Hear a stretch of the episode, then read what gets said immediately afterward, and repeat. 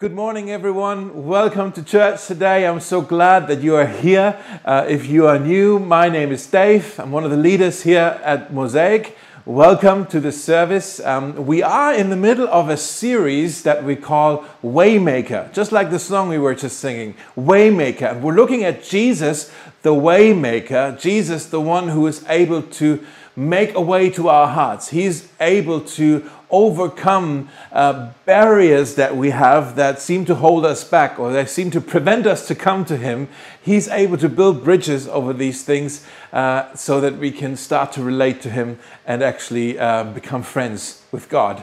And so, what we've been doing over the past few weeks is looking at different stories from the Bible where people, all kinds of different people, have um, an encounter with Jesus. And we've been looking at the barriers that they had and also how Jesus made a way to their heart. And that what's, that's what we're going to do today as well. We're going to be looking at uh, bridges and barriers. And in particular, we're going to be looking at the story of Paul. Paul, maybe you've heard of the Apostle Paul. Uh, he wrote about half of the New Testament. About 13 books are accredited to him. Uh, he planted churches all over the Roman Empire. He's quite an important figure in the Bible, in the New Testament. Uh, but before Paul was Paul, he actually was Saul. He went by a different name. And more than that, he also lived quite a different life. Uh, I don't know how many of you, you have some BC days in your life, some before Christ days in your life where you lived a life that was quite different to the life you are living uh, right now. Okay, we all have things in our story, things in our past, uh, things that we're just not so proud of. Uh, that's definitely true for Paul. He had a lot of things that I think later in life he looked back on and he said, Oh my gosh, what was, what was I thinking at that time? Uh, we meet Saul Okay, Saul, we meet him for the very first time in the book of Acts in, uh, in chapter 7. And there is a man here named Stephen, and he's preaching about Jesus. He's uh, proclaiming the gospel, and uh, the listeners, um, among them was Saul, they were angry. They did not like that message at all. They were religious people, Pharisees. Saul was a Pharisee, and they didn't like this message that they heard Stephen preach, and they said, guys, we need to stone him so we don't ever hear, have to hear this preach, this message again. And so actually, that's what they did. They picked up stones and they stoned Stephen to death. And Saul was part of it, and Saul was enjoying it. So, who was this Saul? Um, we know, um, kind of putting pieces together, we know of Saul that he, he was born in Tarsus, which is in modern day Turkey and his father was a Roman citizen, his mother was a Jewish uh, woman, and she raised Saul in the Jewish faith. And over time, uh, actually, he, uh, he was quite educated. The family was wealthy. When Saul was 14 years old, uh, he actually was sent to Jerusalem to be educated and to study under Gamaliel the elder, who was uh, kind of the most renowned teacher and uh, Pharisee at the time. He was a religious teacher, and Saul wanted to also become a Pharisee, a religious teacher, a, someone who could instruct others in the way of God's law. Okay? And so he studied the Torah, the first five books of the Bible, the law of Moses, and he was top of the class. He was a smart student. He was hard, a hardworking student, and um, that actually was his barrier. We're talking about barriers. That was Paul's barrier. Is that he had this goal that he wanted to be the best Pharisee that ever lived. He wanted to be the strictest keeper of the laws of God, and over time he developed this, um, you know, this Mr. Know It All attitude, that he always knew things better than everybody else. He had it all figured out, he thought. You know, psychologists tell us that, um, you know, this know it all attitude where people just pretend, or maybe they do know things better and they let you know how they know things better, you know, that can often come out of a place of insecurity. Where people are quite insecure about themselves and they get their value from being able to say, like, You know, I feel good about myself because I'm able to correct you. I feel good about myself because I'm able to improve you. I'm, I feel good about myself because I'm able to, uh, you know, point out the mistakes that you have. And Saul, he was resolved uh, to correct anybody who disagreed with him. Uh, and if necessary, he was going to do that even by force. Uh, he was ready to hurt people. And that's actually what we see. He became a persecutor of the Christian faith. People who believed in Jesus, Saul went after them and he persecuted them. Look at that in Acts chapter 8, actually. We see Saul again, and it says Saul was pleased by Stephen's death. A great wave of persecution began that day, sweeping over the church in Jerusalem, and all the believers, except the apostles, were scattered through the region of Judea and Samaria. They were running for their lives. And Saul, he went from house to house, dragging out both men and women to throw them into prison. Wow, okay, so what happened? How did this fanatic, religiously fanatic, violent persecutor of Christians actually become a Christian himself? Saul was chasing after Christians, but Christ was chasing after Saul. Let's look at this story now in Acts chapter 9.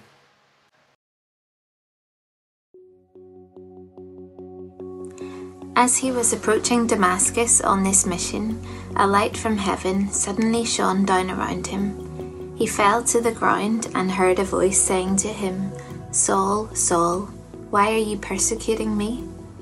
Who are you, Lord? Saul asked. And the voice replied, I am Jesus, the one you are persecuting. Now get up and go into the city, and you will be told what you must do. The men with Saul stood speechless, for they heard the sound of someone's voice, but saw no one. Saul picked himself up off the ground, but when he opened his eyes, he was blind. So his companions led him by the hand to Damascus. He remained there blind for three days and did not eat or drink. Now there was a believer in Damascus named Ananias. The Lord spoke to him in a vision, calling, Ananias? Yes, Lord, he replied. The Lord said, Go over to Straight Street, to the house of Judas. When you get there, ask for a man from Tarsus named Saul. He is praying to me right now. I have shown him a vision of a man named Ananias coming in and laying hands on him so he can see again. But Lord, exclaimed Ananias, I've heard many people talk about terrible things this man has done to believers in Jerusalem, and he is authorized by the leading priests to arrest everyone who calls upon your name.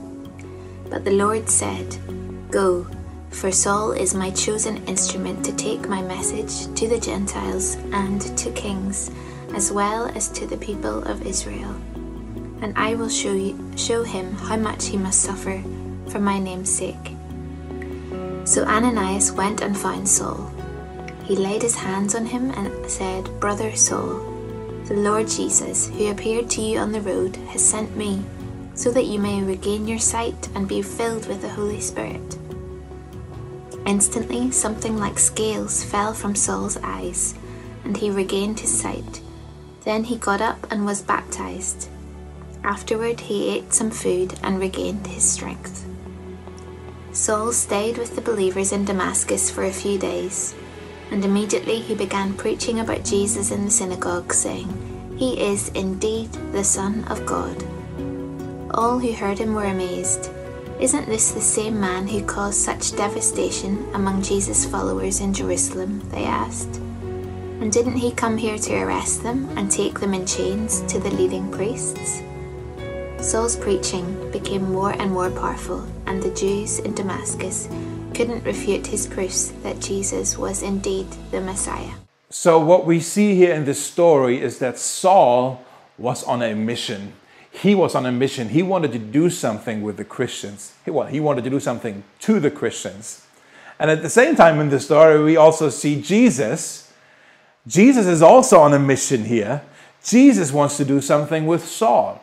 And so, what does Jesus do? He makes a way to Saul. He builds a bridge across this barrier that Saul had, this barrier of I know it. I am right, you are wrong, and I will correct you. And if needed, I will force you to believe what I believe.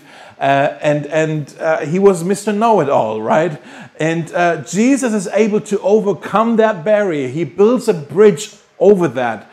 And it's the bridge not made out of wood or uh, concrete or steel, it's made out of something else. And I want to be looking today in this message what this bridge is actually made out of that Jesus built. Now, uh, what, one thing we said already in these last few weeks was that Jesus is the way to the Father, to God, but there are a thousand different ways that lead to Jesus. And that is true. Jesus loves to write individual stories with individual people. There is no formula, there is no script or pattern or kind of a five step program that you walk through and then you become a Christian. Uh, Jesus is much more creative than that. But I also want to suggest to you today that um, there are certain elements that seem to be always present when Jesus makes a way. And maybe these elements are kind of the material out of which Jesus builds his bridges. Okay? So he always kind of uses the same things, even though it looks different. These four things, I'll, I'll walk you through those today. The, fir- the first one is collision, second one is a reconsideration, then there is an embrace, and then there's a new purpose.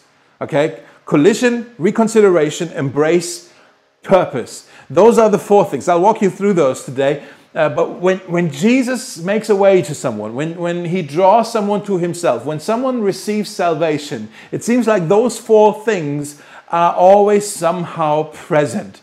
They don't always come in the same order, they don't always look the same. Sometimes it's more dramatic, sometimes it's more quiet, sometimes it happens slowly, sometimes it happens suddenly, sometimes it happens very emotionally, sometimes it's more pragmatic. Okay, so it looks different. The bridges look different, but they're made out of the same materials. They're made out of the same elements. Okay, so let's look at those four things because we can all see them in the story of Saul and how he became Paul. The first one, if you want to write this down, is a collision. A collision.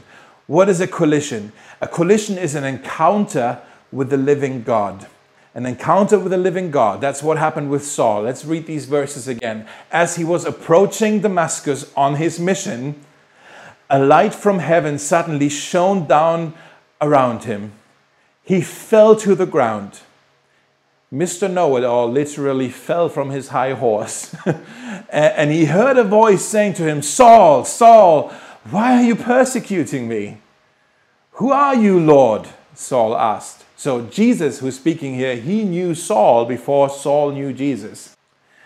And the voice replied, I am Jesus, the one you are persecuting.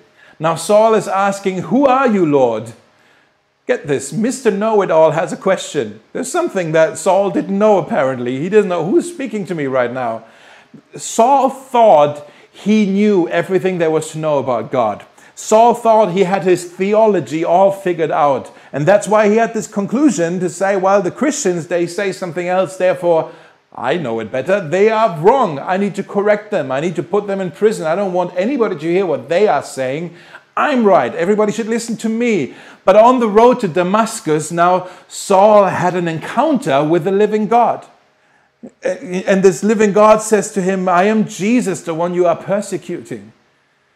And Saul goes like, Jesus, that, that can't be. If, if this is Jesus, then, then, then my idea of God is completely off.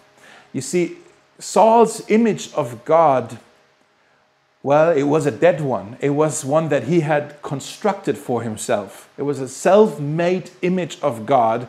And now he came face to face with the living God, with the resurrected Jesus. And this living God was different than he thought he would be. And uh, well, we would never do this, would we? we? We would never construct an image of God for ourselves. No. Well, have you ever heard somebody say, um, I like to think of God as fill in the blank? or somebody says, oh, Well, I want to believe that God is like this. Or, or you say something like, uh, I, I went to this conference, or I've reflected on it, or I've read this book. And I think now that God is like this. Or, or it's something like, I, I don't want to believe in a God who does this. Or I am uncomfortable with a God who says this. And you see, what we're doing is when it's all about what am I comfortable with, or what makes sense, or like kind of how, what, how do I want things to be, then what we're doing is we're making God in our image. And we're constructing a God that we feel comfortable with. And the problem with that is a self constructed God, a God that we just make up. Uh, that God cannot save us, that God cannot help us, that God cannot change us, that God cannot comfort us, that God cannot lift us up. That's a useless God. There's a, there's a man in our neighborhood, uh, just down the street here, and um, he walks around every day with quite a large um, baby doll. I think, to be honest with you, I think this man is probably not quite there. Um, uh, he walks around with a baby doll that he cuddles with, and he puts it in a stroller and he walks around with it. And you can see by people's reactions that obviously everybody knows what are you pretending that you have a child? Like, this is weird. And, uh, you know, either people laugh at him or they feel it's very creepy or, you know, it's very sad. Like, poor man who, who's just, just something so off in his mind that he just walks around Charlottenburg with, with this baby doll, you know. Now, I, I look at this and I, I was wondering, like, maybe some of us, we are walking around with a God who just fits inside of that little stroller that we made for him and uh, we walk around with him with this little uh, God doll that we have, and we feel comfortable uh, because this God never moves, this God never speaks, and it's all just a big pretense. Well, that was true for Saul for sure. He, uh, he had it all figured out. He had put God in this box that he made. It's like, well, God, you must be like this. Until he actually had an encounter with the living God and he realized, hold on, this box isn't big enough for this God. God is very different. Now, how do you know that the God you believe in is a real God? Well, you know it's a real God when you have a God who sometimes contradicts what you believe, uh, what you say. Sometimes you have a God who offends you.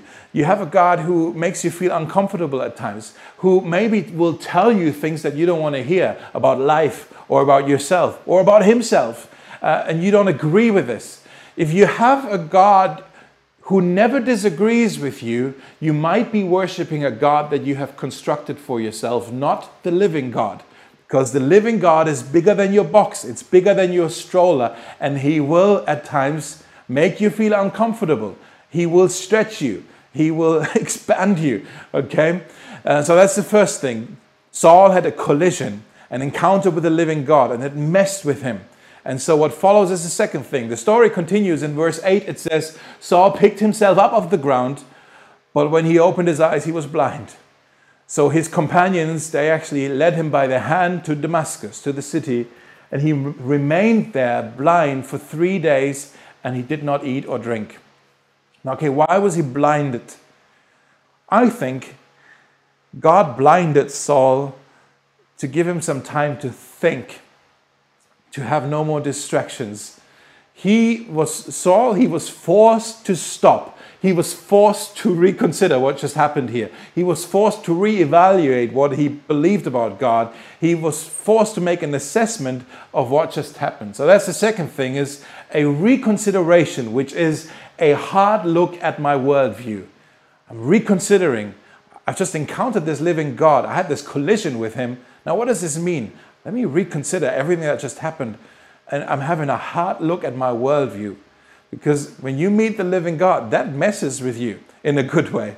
And we know that Paul was doing some thinking because, in, uh, for example, in Philippians 3 or in Romans 7, he actually writes down some of the things that he was thinking about in these three days when he was blind. And so it's a reconsideration. And I think uh, Saul was, was doing at least two things that he was thinking about. Uh, the first one is he was reconsidering uh, his understanding of God. He was reconsidering his understanding of God. You see, the Pharisees, uh, Saul was a Pharisee, remember, they rejected the idea that Jesus was, in fact, the Messiah. Why? Because the Messiah, he would be loved and honored by God, but Jesus, he died on the cross and therefore he was cursed and abandoned by God. Jesus cannot be the Messiah. But now Saul says, I've just met with Jesus on the road to Damascus. I've seen him in this vision, and uh, that means he must have been raised from the dead. I saw him. So maybe he is blessed after all. And if he's blessed after all, then maybe even the cross served a purpose. And so while Saul was blind, it actually dawned on him. You see, Saul thought, up until this point, Saul thought that God would one day send the Messiah. The strong God would send a strong, triumphant Messiah, and this strong, triumphant Messiah would save the strong people the strong people, those who are good at keeping the law. But now he says, wait, if God sends a Messiah who would suffer and die for people, for the sins of people, a God who, a, a Messiah who would actually be a sacrifice himself, now that means anyone can be saved. And Saul realizes grace is available for anybody, for everybody. So one thing he was doing, he was reconsidering, rethinking what he believed to be true about God, and he was making adjustments. He was, he was making adjustments based on the experience he had with the living God. The second thing uh, that he was rethinking is he was re- rethinking his understanding of himself. He says, okay, if this is all true about God, that means I need a savior. Wait a minute, he says, salvation if salvation can't be earned by how well we keep the laws, uh, that means I'll never be good enough. I can try as hard as I want, uh, but at the end of the day, I will fail. I will not be able to keep this up. I need a savior. And so Saul, he comes to this healthy realization where he says, I am more sinful and flawed than I ever dared believe. And at the same time, God's grace goes deeper and further than I ever dared hope. I am more sinful and flawed than I ever dared believe, but God's grace goes deeper and further than I ever dared hope. Now, before we look at the other two, the other two elements of how Jesus makes bridges, let's pause here and let's sing of this grace that goes deeper and further than we ever dared hope. Amen. The story continues with a man named Ananias. Ananias was one of the believers in the city of Damascus. Well, he actually was one of the people that Saul came to persecute, to lock away, to possibly kill. And Ananias was in the city of Damascus, and God appeared to him in a vision and God said to him, Ananias, I want you to go to this house over there, and there's a man there named Saul. And I want you to go lay hands on him and pray for him so that he can see again. And Ananias, he's pushing back a little bit. I mean, we can't blame him, right? He's pushing back and says, Are you, are you sure, Lord? Uh, which Saul are we talking about here? Because I've heard of a man named Saul and he's not a good man. Are you sure you want me to go and actually pray for Saul, the man who has a warrant for my arrest. Lord, do you want me, you really want me to go and embrace and pray for and, and lay my hands on someone who has been given the legal authority to kind of put me into prison and possibly have me killed? And God says, Yes, exactly that Saul is who I'm talking about. This Saul is, I have chosen this Saul to be my instrument. This Saul is going to go and preach the gospel, the good news of the risen Jesus everywhere. And then it says in verse 17 So Ananias went and he found Saul. He laid his hands on him and said, Brother Saul, the Lord Jesus, who appeared to you on the road, has sent me so that you might regain your sight and be filled with the Holy Spirit. Instantly, something like scales fell from Saul's eyes, and he regained his sight then he got up and was baptized. what's happening here? What's happening here is, just, is the third thing that Saul is embraced and he's being welcomed into the family. And Ananias, he comes to him and he says, Brother, Brother Saul. And it says that he laid his hands on him. Now, I don't know if anyone has ever prayed for you. Uh, maybe if they did, maybe they have laid their hands on you. And uh, we know there's nothing really magical about the laying on of hands. You know, people can just pray for you with their hands in their pocket as well. Uh, but why is this significant that Ananias laid his hands on Saul? Well, it is significant because of what it symbolizes, what it means. It means love, it means acceptance, it means a welcome, it means we're with each other. I am with you. It's an embrace. Ananias knows who Saul is. He knows what he's done, but he's embracing him and he's welcoming him. Now, this is important because when Jesus makes a way, uh, he's not just making a way, a bridge, uh, a way to himself, he's also making a way into his family. The family is the church. He's making a way into the, the children of God. You're part of the family. What does that mean? Is that when you become a Christian, uh, it's not just a one one on one relationship that you have with Jesus, it's also that you become part of the family. And we can see here even that, that Saul immediately he was baptized. What's baptism? Baptism is a symbol of incorporation. You're being baptized into the family of God. Now, this Ananias guy, I think he's, he's quite remarkable. We don't know very much about him, but you know, I'm wondering some of, some of us might be called to be someone like Paul, you know, to go and be an apostle and, and plant churches and, and do all of that great ministry stuff. But I think all of us are called to be an Ananias. We're called to be an Ananias, to be embracing new people, to welcome them in, to empower them, to encourage them, to equip them for their ministry. And then when they go out and do things, you know what's going to happen? Their harvest is also becoming our harvest. I really think Paul's harvest is part of Ananias' harvest. I want you to watch this. Albert McMakin was a farmer. When he was 24 years old, Albert came to faith in Jesus at a church service in a nearby town. He was so full of excitement and passion that he filled a truck with friends and took them to the next service to hear the gospel as he had. There was a farmer's teenage son who Albert was especially keen to get to the service, but the young man was hard to persuade. He was much too busy falling in and out of love with different girls, so it's safe to say that he wasn't particularly attracted to Christianity. But Albert McMakin had an idea, and he managed to persuade the young guy to come to church by asking him to drive the truck. When they arrived, Albert's guest decided to go in and was, in his own words, spellbound. He went back again and again until one night he went to the front of the meeting to pray and gave his life to Jesus Christ. The year was 1934. Since that day, Albert's guest has spoken in person to over 210 million people about the Christian faith, more than anyone else in human history. He has become the friend and confidant of 10 American presidents and has spoken about Jesus to almost half the world's population by radio and TV. The man's name is Billy Graham.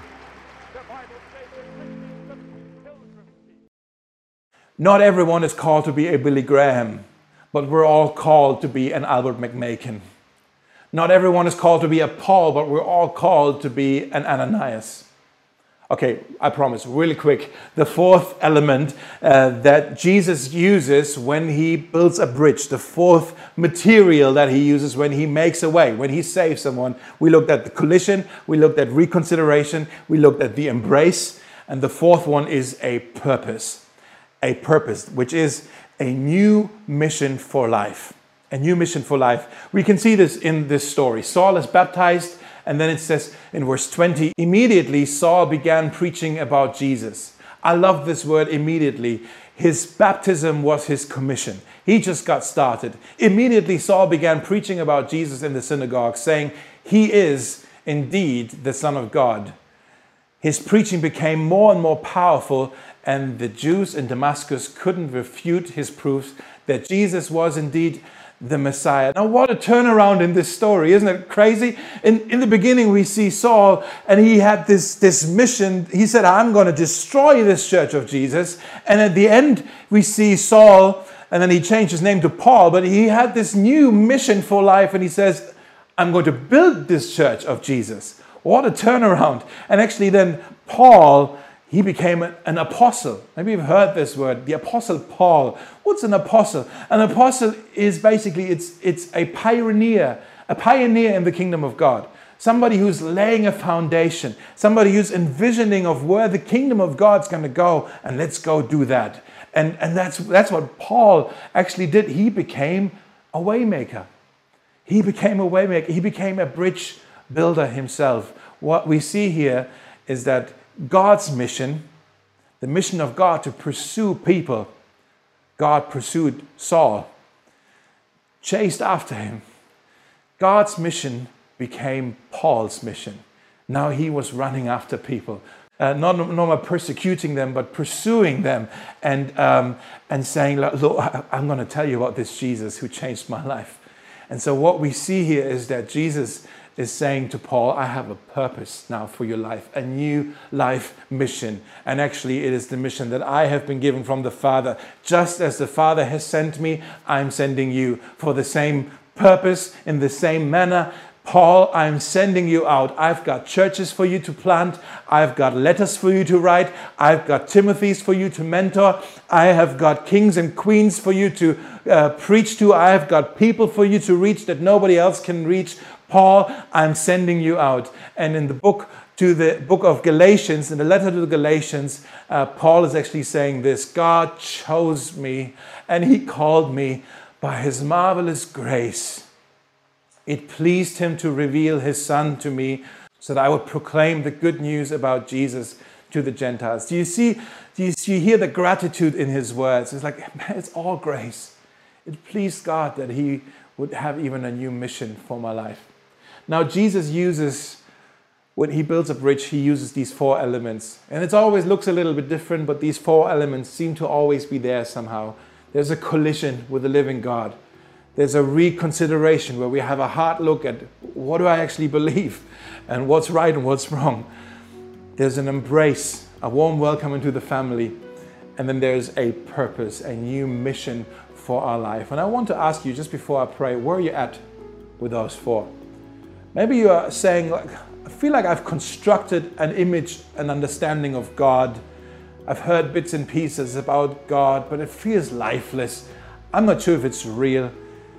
You got to pray for a collision to happen.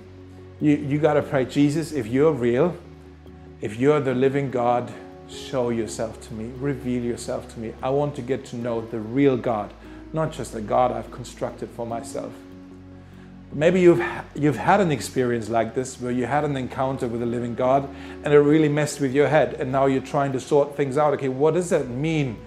I feel like I've encountered this God, but what does that mean for my life? And maybe God is different than what I thought He would be. And uh, I want to encourage you pray, pray a prayer like, Lord, give me clarity.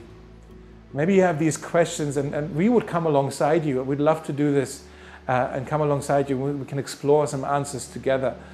Uh, maybe you're in, a, in the third element here where you said, I have decided to put my trust in this Jesus. And I want to say to you, join us. Let us welcome you into the family like Ananias welcomed Saul into the family. You are so welcome. You are so wanted at Mosaic. Uh, maybe you've started to watch these services online. Maybe you've been coming for a while already. We would love to help you find your place at our church. Please reach out to us, connect with us so we can help you take some next steps. Uh, maybe for you, for you, it's kind of like I'm looking for my life purpose. I am all in, God. I want to follow you. But where do you want me to go?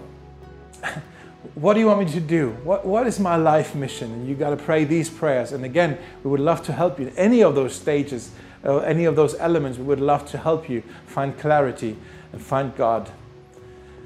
Let's pray together. Jesus, we thank you. We honor you. We worship you because you are the waymaker. You are so brilliant at building bridges. The bridges you build, they are unique. They are for us. They are individual bridges that we can walk over. Um, but um, but they also seem to in- include these four elements that we talked about today. And I just want to pray, Lord, for people who are watching this, that wherever they are on the journey with you, uh, that they would know this is a journey of grace, that you are for them, that you are calling them, that you are running after them, actually, just like you have been uh, chasing after Saul, you are chasing after us. Thank you for your amazing grace um, that is for us today. We love you, Lord. Amen.